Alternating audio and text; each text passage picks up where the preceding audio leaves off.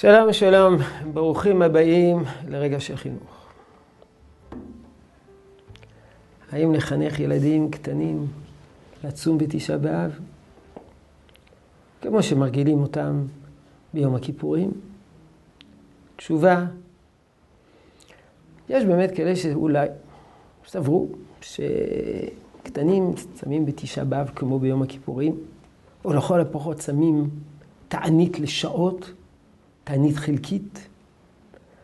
אבל הלכה נתקבל, וכך מופיע במשנה ברורה, שילדים קטנים אינם צמים בתשעה באב. וזה לשונו של המשנה ברורה.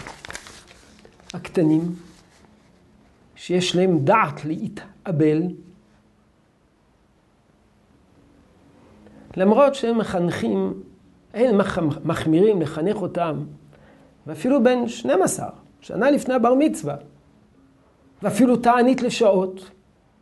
הווה אומר, ילדים שיש להם דעת להתאבל, ואפילו ילד שנה לפני הבר מצווה, לא מחמירים לחנך אותם לטענות אפילו תענית לשעות. מכל מקום, ראוי שלא יאכלו רק כדי לקיום לגוף. לחם ומים, או שאר מאכל פשוט, לפי התינוק.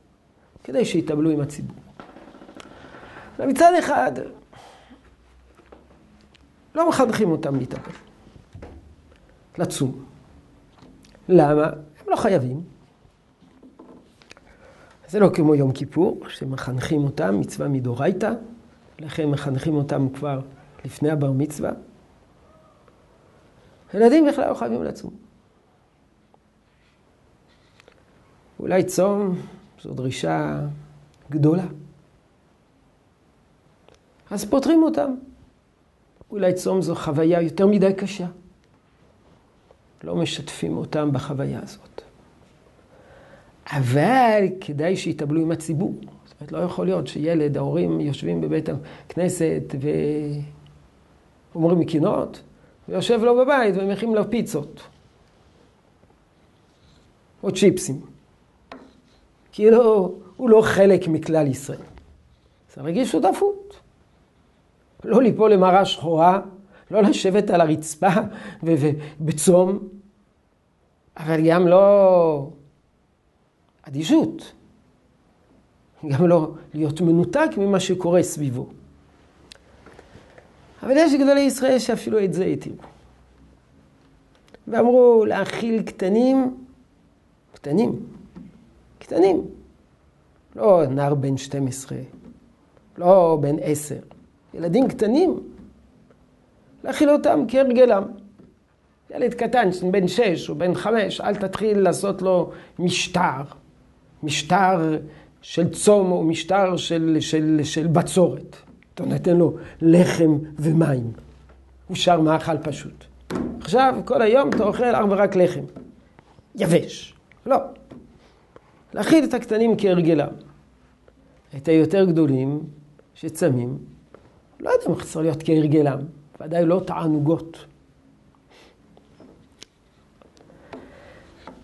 סיכום, סיכום. כשמחנכים ילדים, אבלות על החורבן,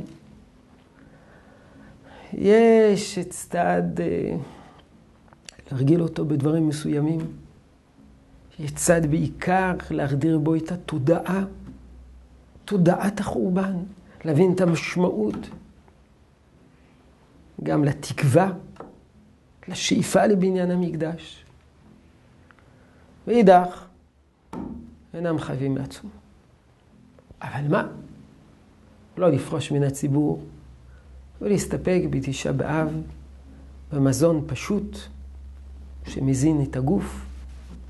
ולא במטעמים, ברבורים, סלב ודגים. יהי רצון שתשרה ברכה בעבודתנו החינוכית. שלום שלום.